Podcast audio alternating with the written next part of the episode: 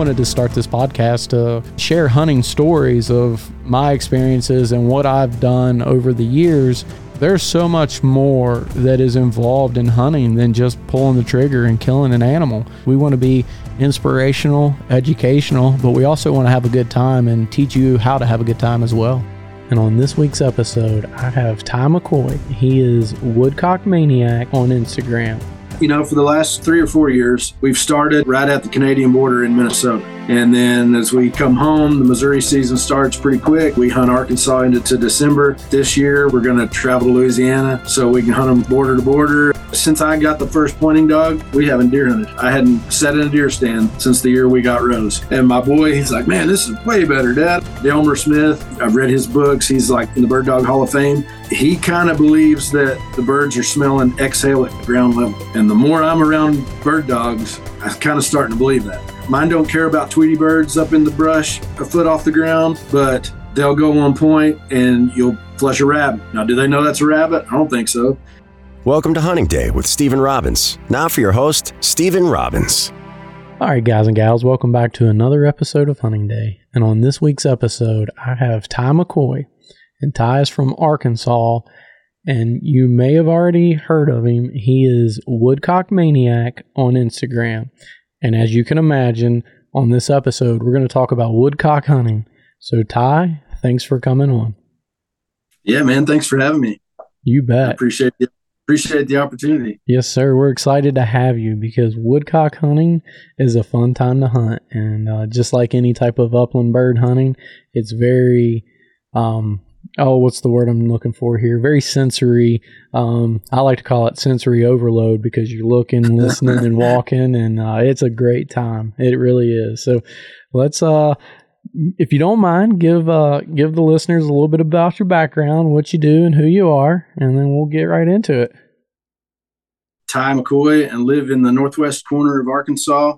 And uh, anybody that's been here, and especially folks that are upland hunters, think what what in the world are you doing with pointing dogs in Arkansas? The, the quail are just about gone, you know, the, because of a lot of habitat issues. Quail Forever is doing a lot uh, to try to bring that back, but there's been such an influx of population growth that it's just hard to get it back.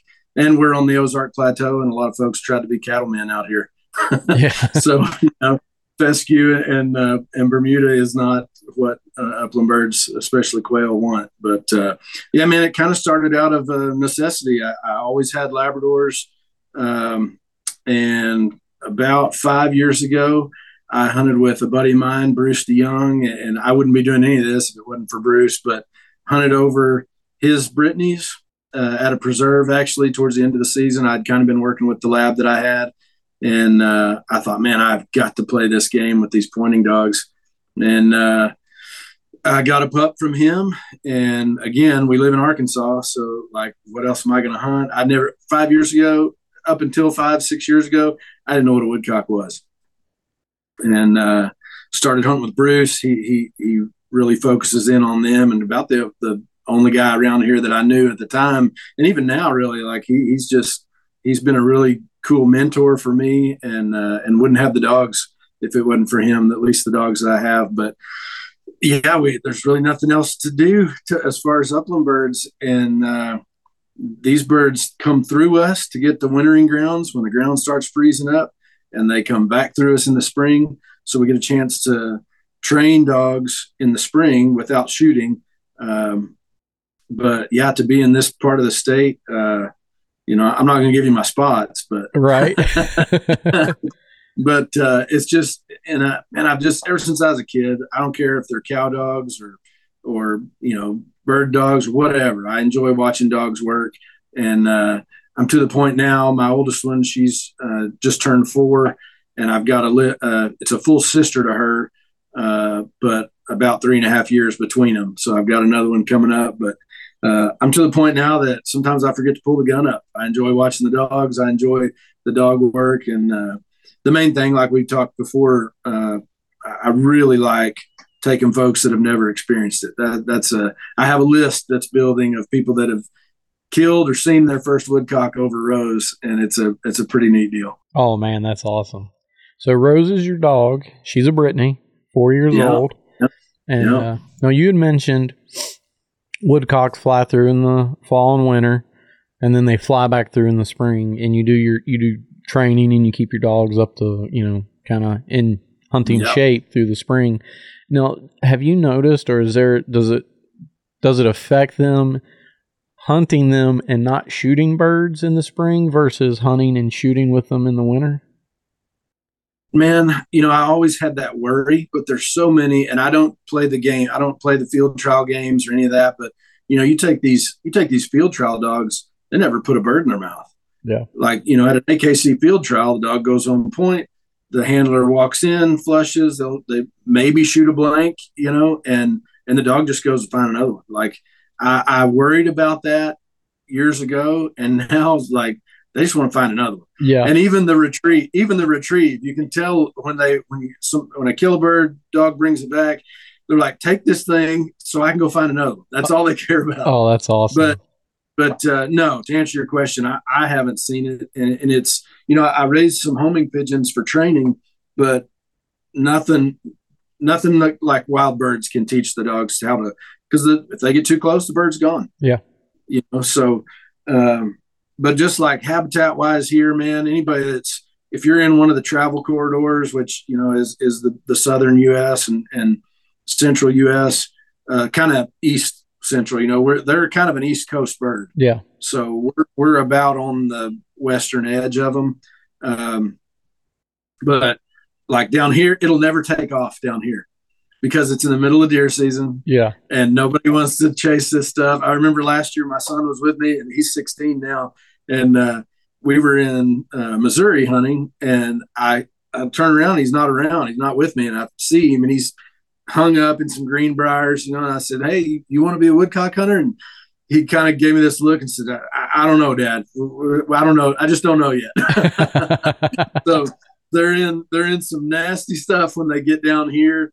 Uh, just an amazing bird, man. And, and as a believer, they like, I- and we have some honeybees here at the house too. And like, you can't tell me all that happened just by happen happenstance, you know, like right. the fact that they migrate from Canada, winter in Louisiana, and fly only at night when they're in the when they're in their migration pattern, like at 100 feet elevation. What? Yeah, you know, uh, it's a pr- pretty neat deal. It points towards a, a designer. It's pretty cool to see. absolutely, absolutely. And the reason they migrate, I know most of the folks know, but you know, they most of their diet is earthworms. Yeah. So when the ground starts freezing, they start heading south. And same thing, the way we get to to play with them on training in the spring is things start thawing out, they head back north. I like it. I like it. No, weren't they originally like a shorebird that went rogue? Is that correct me if I'm wrong? Well, like the we still have snipe. Yep. They're in the same family, but you know the snipe is still a shorebird. But Okay. but you're gonna woodcock woodcock are gonna be in the timber. They call them timber doodles, uh, mud bats. You know, I mean they're they're gonna be they're gonna be in the timber. And well, in my experience, I have never seen you know when you're when you see the birds around big bodies of water and and uh, in the marshes, it's Yeah. gonna be snipe. Okay. Yeah All right. Good deal. which they look a lot like you know the long bill and, and but sniper a little taller Okay. Longer legged Yeah. My buddy went up to, uh, I believe it was northern Wisconsin this past uh, summer, and they were banding baby snipe. And uh, yeah, and it was really, really unique because he was explaining to me that they're like a baby snipe, their legs are as big as they're going to get. So they've got these big legs. And then, you know, their bodies. Yeah, their bodies fill out as they age, but their legs and feet stay the same. So it's kind of it's kind of oh, funny. that's funny And that's uh, funny but it was a really cool experience. He said because you know he he follows the migration as best he can when he's not working, and we work a lot. I, we work together up here, and uh, but yeah, he on his days off, if he gets a significant amount of time, we typically get two weeks off each month, and uh, but if he can, he follows them from northern U.S. all the way to the southern U.S. and uh, he's ate Yeah. up with it.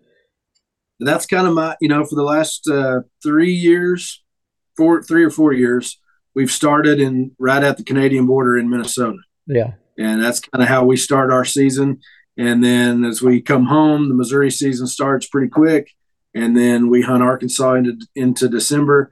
And uh, but this year we've already been talking. I think we're going to travel to Louisiana so we can hunt them kind of border to border and and uh, oh, that's awesome. Um, get on them down there in the wintering grounds. Yeah.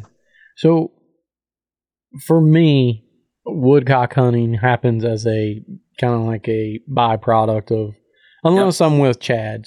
Chad, he'll really like to target them, and uh, but also at the same time I go and hunt um your pheasants, quail, chukar with Chad as well. And so Chad has a Brittany, and uh, her name is Dolly, and she's amazing. And uh, we, when he first got her, she had been trained on uh, chukar, and so we weren't sure like is she going to take the pheasant. And what we found is they they are they want birds, and so oh yeah, once they we, do not. Yeah, she didn't discriminate, and she she was she's amazing. she is absolutely amazing, and uh, she's like I I love her as a dog, but then I even love her to hunt over. And like you said, you know, it's it's one thing to you know go out and shoot birds and have fun, but it's another thing to just go out and watch her work and not shoot birds. It's just as like it's just as rewarding to me because for her to do what she does, what she was basically designed to do. Yep. Yep. It's amazing and I love it. And um, I just wish I could do more of it with her and with Chad as well. He's got multiple dogs now. He's got, um, I think four bird dogs now, and they're all birdie as all get out, and they're just great at what they do. And it, but he puts a lot of time into them. He he hunts them as much as he can, and uh, you know, one thing that he uh, he when we first started, I was a 12 gauge guy, right? I was shooting everything with a 12 gauge. And uh, then he's like, no, this is a gentleman's sport. Right. And I'm like, if you knew Chad, you'd laugh too, because it's like, he's a great guy. He really is. And he, he picks with me a lot and he's really like, he's just a really good dude. And uh, so I'm like, all right. So I went out and got a 28 gauge, a 410. And uh, so then we started going after them with sub gauge and uh, so and then we got to a point where like I would shoot them as soon as a bird would come off the ground and I knew they were clear of the dogs, I'd shoot them. And he's like, "You got to give them a chance, man." And he's like, so then we got to say we'd say we would recite, "God bless the USA." And after the A came out of your mouth, then you could shoot them, right? And so fair game. Yeah, they were fair game after that. So we had a great time, and uh, it's we, one of we always joke about we always joke about how like we're mad at them when the season opens. Yeah. And start 12 gauge. And then by the time they get down here, I carry a 28 a lot. Uh, last year I found, um, I bought it from a, a, guy on Gunbroker online. It came out of New Hampshire, but a 1938 Fox Sterlingworth 16 gauge side by side. Oh, wow. So I got, I killed one here in Arkansas with it before I had my gunsmith open the chokes up for me. Yeah. Uh, Cause it was mod and full, you yeah. know that, that'll I'll I'll start with the 16 and then work my way to the 28 this year. But uh, man, even the even the Woodcock Maniac deal, it all started as a joke. Like our set, first or second year up in Minnesota, uh, actually, he a buddy of mine. We're both linemen. We've worked together for years.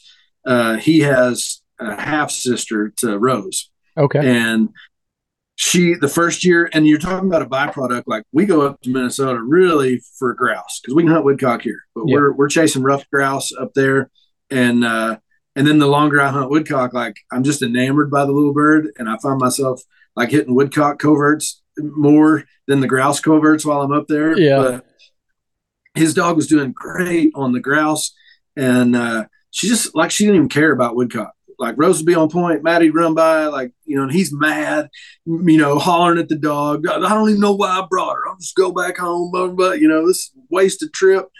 And one day, Maddie, we we find Maddie on point and shoot a woodcock over. Rose got, I think Rose went for the retrieve. And by the time she got back, Maddie turned around and pointed another one. And on my GoPro video, it's on the account on the uh, Woodcock Maniac stuff, you hear him say, "Dude, my dog's a Woodcock Maniac, and I love it." so we laughed about that video for like the rest of the ten day hunt, and laughed about it for a year. And one of our engineers at work, she got one of those Cricut deals. And I just told her, I said, Hey, make me up a sticker for, you know, it says Woodcock Maniac. Yeah. And like with a Google image. And the next dove season, that's kind of how we all get together and start bird season. I gave everybody one of those stickers. Well, then that following that season, we're in Minnesota, like, you know, nobody does anything for woodcock hunters. It's all, you know, quail and pheasant and, and all the all the pretty birds, you know, that everybody's worried about. Yeah. But uh, so yeah, even the idea of like, you know, we I sell a few hats and some stickers, and it, it all just started as a joke. That's so but it's awesome. pretty neat, pretty pretty neat deal. Uh, but on you were talking about the birds, like or, or the dogs, do they differentiate? Man, guys way smarter than me. Delmar Smith is in the. I've, I've read his books. He's like in the Bird Dog Hall of Fame, and he kind of believes that the birds are smelling exhale at ground level. And the more I'm around bird dogs, I'm kind of starting to believe that. Yeah. Like mine don't mine don't care about Tweety birds up in the brush a foot off the ground, but they'll go on point and you'll flush a rabbit. Now, do they know that's a rabbit? I don't think so. Do, you know, I've had them uh, point snapping turtles here in Arkansas. And you can come around the shop and dog locked up. Like, what are you doing? And when I finally walk over there in the tall grass, there's snapping turtle there, you know, but the Yeah. so there's something to that. Because why can I take a dog from Arkansas that's never been on anything but pigeons and pen raised pheasants at a preserve and drive all the way to the Canadian border and her start pointing grouse and woodcock her first season? Right. Like there's something to it, you know. Like yeah. they don't, and, and and even that, man. I you know you get into genetics, it's so cool that these folks have pulled all that out of these dogs. You know, Yeah. that's why I hate doodles so much. no, no, I'm messing with you. People give fifteen hundred bucks for a for a half breed, a mixed breed dog. Man, you go to the pound, just go get one of those. Right. That's too funny. we have to have the purebred dogs, or we lose some of this stuff. uh, so on the woodcock, so you you know you go up north and you're there for grouse, but you buy a product you do hunt woodcock. What's probably your favorite state to hunt woodcock in? And it's got to be Minnesota. Uh, I've told my wife since I started going up there, if it wasn't for winter, I'd move there. Yeah. It is just absolutely beautiful. And, I, and I, I think a lot of that comes from we can be up there 10 days, and the only time we see people is when we want to see people and we go into a little town.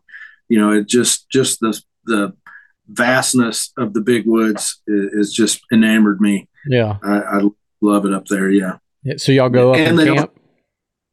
Uh, well, the first year uh, we camped for a couple days in national forest, and then we stayed at a fish camp Okay. there off, you know, off a big lake, and uh, and now we just like we VRBO, and uh, we found this house we really like, and the the owners are super great. We told them, hey, this is grouse camp from now on. So we con- as soon as we get our dates ready for the next year, I call her, they block it off. So now we and it works out good. There's a big open bean field beside it, so we can air dogs and don't bug anybody. And so it's worked out really good for us. That's great.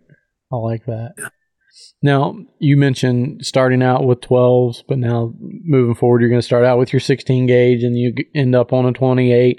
Have you done any 410 hunting with them yet? I haven't. I have one 410 that was my very first shotgun, and it is a Savage bolt action tube magazine. Yeah. You know, cut cut off short, the hard red recoil pad, and that's the only 410 I've ever owned. And even when my son, when he came up, you know, strictly for cost of shells, I'm like, eh, Yeah. you're gonna start 20. Yep. we we can buy those cheap, but and you know when everything went crazy with ammo, that's not really the only reason I even picked up a 28 gauge. Yeah. I could walk into any Walmart and buy 28 gauge shells because nobody shoots it. Yeah. Fair enough. Fair enough. Tell you what, you, you, you know, whether you're shooting a 28, a 20, a 16, a 12, like you're throwing, you know, lead, but when you're shooting a 28, you got to be on on your game. I mean, lethal shots are important. Otherwise, you're, Oh yeah, you know, and they you're you know, making the dog work. years. Yeah, there's been this stuff for years. You know, they talk about how the 28 is is uh, possibly like the most efficient load. Yeah. You know, uh, there's so I don't know, and, and in my mind, like there's not as many of them, but uh, a number seven and a half pellet at 1250 is a seven and a half pellet 1250 Right. feet per second, no matter what you're shooting it out. Yep. You know, So, but yeah, you just don't have as many of them. That's right. That's right. So, and it's funny because like you've hunted woodcock and like they're the slowest flying, one of the slowest flying upland birds, but it's like looking at a picket fence when you're driving 40. Yeah. You know, I mean, it, with all the trees and in so much cover, it's if they were in the open field, man, they it would it would be horrible. Yeah, it'd be horrible for.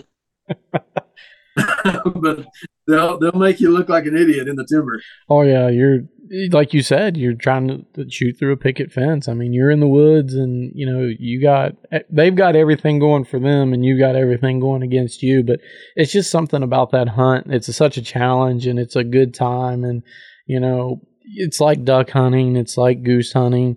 You're you're with your buddies. You get to see your dogs work. You can talk. It's not like you're sitting in a deer stand and you got to be quiet. And i mean that's that's good too i love that i love to sit in a deer stand and just enjoy god's nature but at the same time when you can cut up with your buddies joke have fun and still just get to be in the outdoors it's awesome and more times than not for me i come home I don't want to say empty handed, but not. I shoot way more than I bring home. I shoot more shells than birds that oh, I bring home, and uh, I'm okay with that though. I love it. You bet. You bet. You bet. Yeah, we. uh You know, I don't. It just.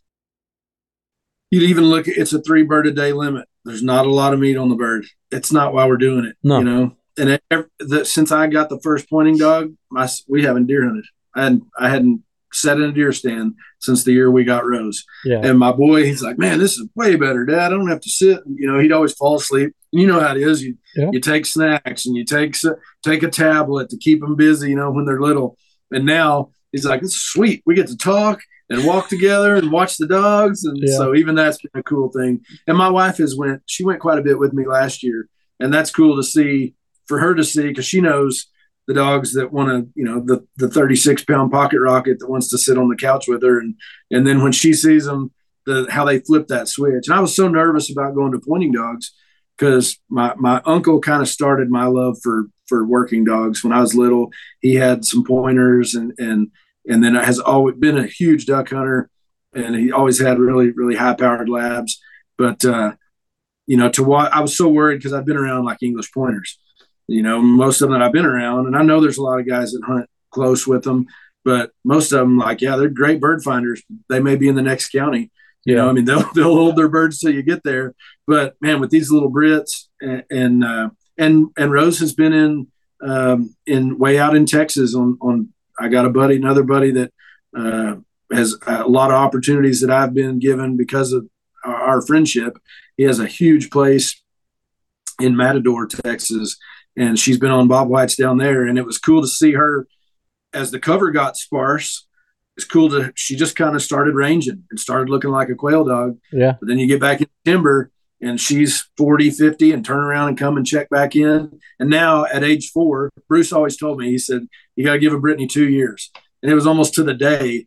Now, if I'm outside, she's just, she's just laying beside me like a yard dog, you yeah. know, but when you put that bell on and you put that garment on her, it's on. She knows. She knows that time to go. Yeah. That's so awesome. That's awesome. So Ty, like, what would you if if I was new, you know, if I was a hunter, but I wanted to get into upland hunting and specifically woodcock hunting, what are some things that you know? Obviously, I need a dog. Um, you spoke highly of Brittany's, and I've hunted over a Brittany, and they do awesome. But what's some things that you would recommend a new person to quail or upland or even woodcock hunting, would you recommend that they should start with? Probably join an organization. Okay. Whether it's Quail Forever, because a lot of guys before I even met, you know, Bruce, I have a lot of buddies that I've met through Quail Forever. Um, and then, and I'm not a, we don't even have a chapter down here, but I'm a member of uh, the Ruffed Grouse Society and American Woodcock Society because uh, you know, I've got some family members from my wife's side, and one day she stopped me on the. We live on a dirt road, and you know, when I was a kid, she said we used to see woodcock all the time out here, and the hunters just. And I said, you you know, they're migratory, right? Oh, oh what? You know, she was. Thinking, but what I always want to say to those people is like, how much money are you giving to conservation? Yeah. You know, like, and I don't care, and I know, like, I'm not big on the banquet stuff and all that. Um, you know, we just the the rigmarole of a lot of the organizations. But you know what? I'll send my membership every year, and I'm still a member of Quail Forever. Although there's, I've never run into since I was a kid. It's the last time I saw a quail in Arkansas wild. But um, but man, they're giving that. They're they're helping. They're doing all the work, you know, and yeah. my license fees are doing it. And so yeah, find an organization, like-minded folks. Um, like as far as if you were if somebody's wanting to just hunt woodcock, I'd say go north. Yeah. To, to just to kind of get a number of birds and and and kind of see what it's like, you know, because that's where they're at. That's where they live. Um, but if you're going to do it down here, buy some chaps so you can walk through the nasty stuff. Um, and then there's so much, man, with with the dog stuff. We could go on and on and on. Stuff I've tried and worked, and stuff that didn't work. And uh, but yeah, I think just you know, because like I said, and I've talked about Bruce, and, and uh, man, there's a good friend of mine uh, that I've met. He's in Missouri. Um, uh, Tim Baker is his name. Nottingham Kennels uh, online. He he breeds and trains English Springer Spaniels.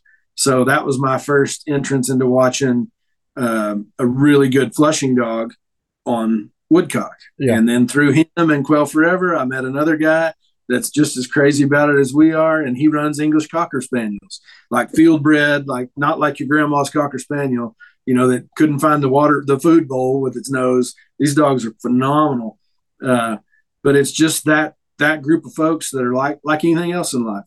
Find somebody that likes the same interest. The easiest way is to do that through some of these upland organizations and like this stuff, podcasts and you know, I, my drive to work and home is usually listening to podcasts. Yeah. My wife and kid make fun of me because I'm that old guy that doesn't listen to music anymore. But uh, you know, I, that's it's information. Yeah, absolutely, it is. And uh, so one thing that I really got from that is network with like-minded people, and just about everybody that has been on this podcast. And I said, hey, if I'm a new guy I'm a new woman that, you know, I'm obviously I'm not a woman, but if I'm a new person to hunting, what would you recommend I do? And everyone says network. Find someone that knows what they're doing. Let them take you under their wing if they if they're willing, and just be be at be coachable. And if you're coachable, that's the best spot. That's the best place to start. And then obviously you got to get the tools and everything necessary, and that comes with. It may come all at once. It may come over time. It all depends on your, you know, what you have available to you as far as resources. But um, I, I like it, and something that you alluded to is you could do a whole segment on the dog, and I think that we need to do that. You know, we'll set up a time for you to come back on here, and we'll talk about what you did, some of the mistakes you made, but what were the successes that you had as well on getting your dog ready. And, you know, I'm sure, and I think you mentioned earlier, the older she's gotten, the better she's gotten, the more she's matured. And so, and I think patience that, is the thing. Patience. That's what I tell anybody anything about, especially a pointing dog. Just be patient. And I came from Labradors. And man, you know, you can take a 10 week old Labrador pup, sit, stay, heel, count, you know what I mean? And they're just like, yeah, let's do it some more. This is great. Yeah. But with these hunting dogs, if you, you got to have some independence. Yeah. So you got to let them be a pup. And it, you know, and it sounds some, I, I've talked about it before. Like my wife always thinks that I'm, that I'm, it's derogatory, but like I've learned how to be a better dad.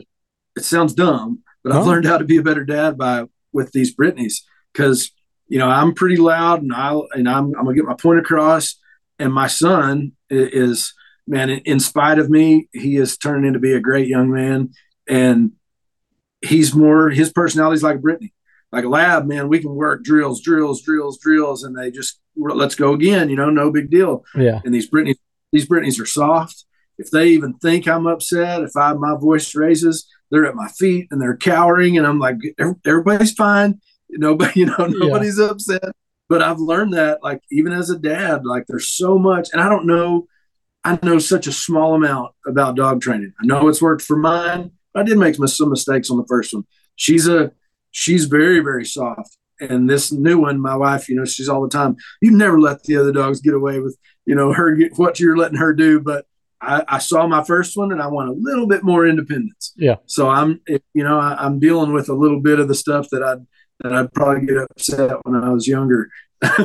well, and that kind of brings me to what I was going to add is I'm sure as the dogs get older and get better, you as a dog handler and hunter are you know you're getting older and you're getting better and as a team and that's what I really like about dog hunting is it is a team you know they they'll go do what they're trained to do but they still rely yeah. on you to guide them as well and so it's a team and I really love it but yeah I mean it's definitely we need to get you back on so that we can talk more about dogs and you know I had Abe Turner on uh, a few months ago and we talked about duck hunting and different retrievers and and you know there was so much to cover. I'm like, dude, I need to get you back on here. Come on. And then we end up doing a whole dog training episode. And so I think that's what we need to do with you. And maybe yeah. I'm going to try to set it up to where Chad can be with us because oh, that'd be awesome. Like he's ate up with this, and I love it. you know, like he he has a real passion for upland hunting, and it's it's so cool to see it because it's been because I saw him when he first got Dolly versus now, and just the maturity of bird hunting and the progression of how much better he's gotten. It's exciting to see. So I definitely want to get you back on and we can talk more about how your dog, how Rose works, and even your puppy that you got, how she works as well. And we'll you know, we'll compare. Like you said, hey, I'm doing things a little bit differently this time that I did last time, and we'll we'll cover all of it. But man, we've we've had a really good podcast here. We're right here at the end of it, and I'm loving it, man. Yeah, I sure appreciate it. Yeah, I'm I'm I'd totally sit down again. That's that's you man, I geek out on that stuff. Yeah. I uh I, I really, really enjoy it. That's I tell you what, like and what you told me earlier is you don't deer hunt anymore and that's one thing that scares me because I love to deer hunt, right? And I'm like, but I can right. see why it becomes such a driven, you know, oh, I want to go here and do it. Oh, I want to go there and do it. And the next thing you know, deer season's over, you know, and you're you've yeah. you've traveled all over the US hunting birds and it, there's nothing wrong with it. I'm just right. afraid that that's what's going to happen to me. because it happened. I got some. I got a bunch of rifles that sit in the safe that don't get touched. yeah, no, that's awesome. That's awesome. Well, Ty, if our listeners wanted to reach out to you on social media, what's the best way? What what name should they look you up under? Yeah, Woodcock Maniac, Facebook and uh, Instagram. Uh, and then we have a little website, but it, you know, I got a nephew that's all about that stuff he, with the website stuff. So he said, Hey, I'll take care of that. So yeah, we it is pretty cool though to see like we've sold some hats from Louisiana all the way to Minnesota and Michigan and that kind of stuff. And it is funny, there is just not a lot of folks in our area, yeah. you know, that are that are but which is fine with me. It's like, you know, give you my I'm not giving you my fishing spots either. Right. oh, I love it. I just send them all to now there's a, probably a whole bunch of folks sitting in Minnesota like that jerk. He's sending all these people to us. oh, I like that. I like that. All right, so one last question I got for you here, and it's something I ask everybody. If you could hunt anywhere in the world, where would you go and what would you hunt? I'm gonna go way opposite of upland birds in Argentina on one of those dove hunts that you melt a barrel on. Oh, that would be so much fun. I have a friend that does that almost every year. And uh, yeah, I've got the, that buddy of mine that has that huge place in Texas. He's telling me about it years ago. We were grouse hunting together. He went with us up to Minnesota, and he said, "Ty, have you ever uh, you ever taken your dogs to to Argentina?" And I was like, "No." I said, "How much does that cost?" And he told me, and I was like, the day I spend that much money on a trip that my family doesn't go with me, like you have, I'll sleep on your couch. Yeah. he said, it's not the money. The worst part is the poor dogs have to be in the luggage compartment, you know, underneath the plane in a crate, in a crate and all that. But yeah, yeah man, that would be, that would be sick. Like they, they, just, just get tired of shooting. yeah. Oh, that'd be a good problem to have though, wouldn't it? You bet. You bet. Yeah. Well, Ty, I know that this has been a great episode for anyone that's listening to this, so I do appreciate it, and I appreciate the value that you've given us, and the, just the enrichment of everything that you've told us, your passion. I can sense it. I know that our listeners can sense it, and I do appreciate that. I really do. Yeah, man. Thanks for thanks for giving me the opportunity. Yes, sir. And to all of our listeners, I just want to say thank you for week after week continuing to tune in and letting us be a part of your life. And uh, that's that's something that's special to me, and I do appreciate it. And as always, keep hunting and keep doing what God calls you to do. Thank you for listening to Hunting Day with Stephen Robbins. Don't forget to like, comment, subscribe.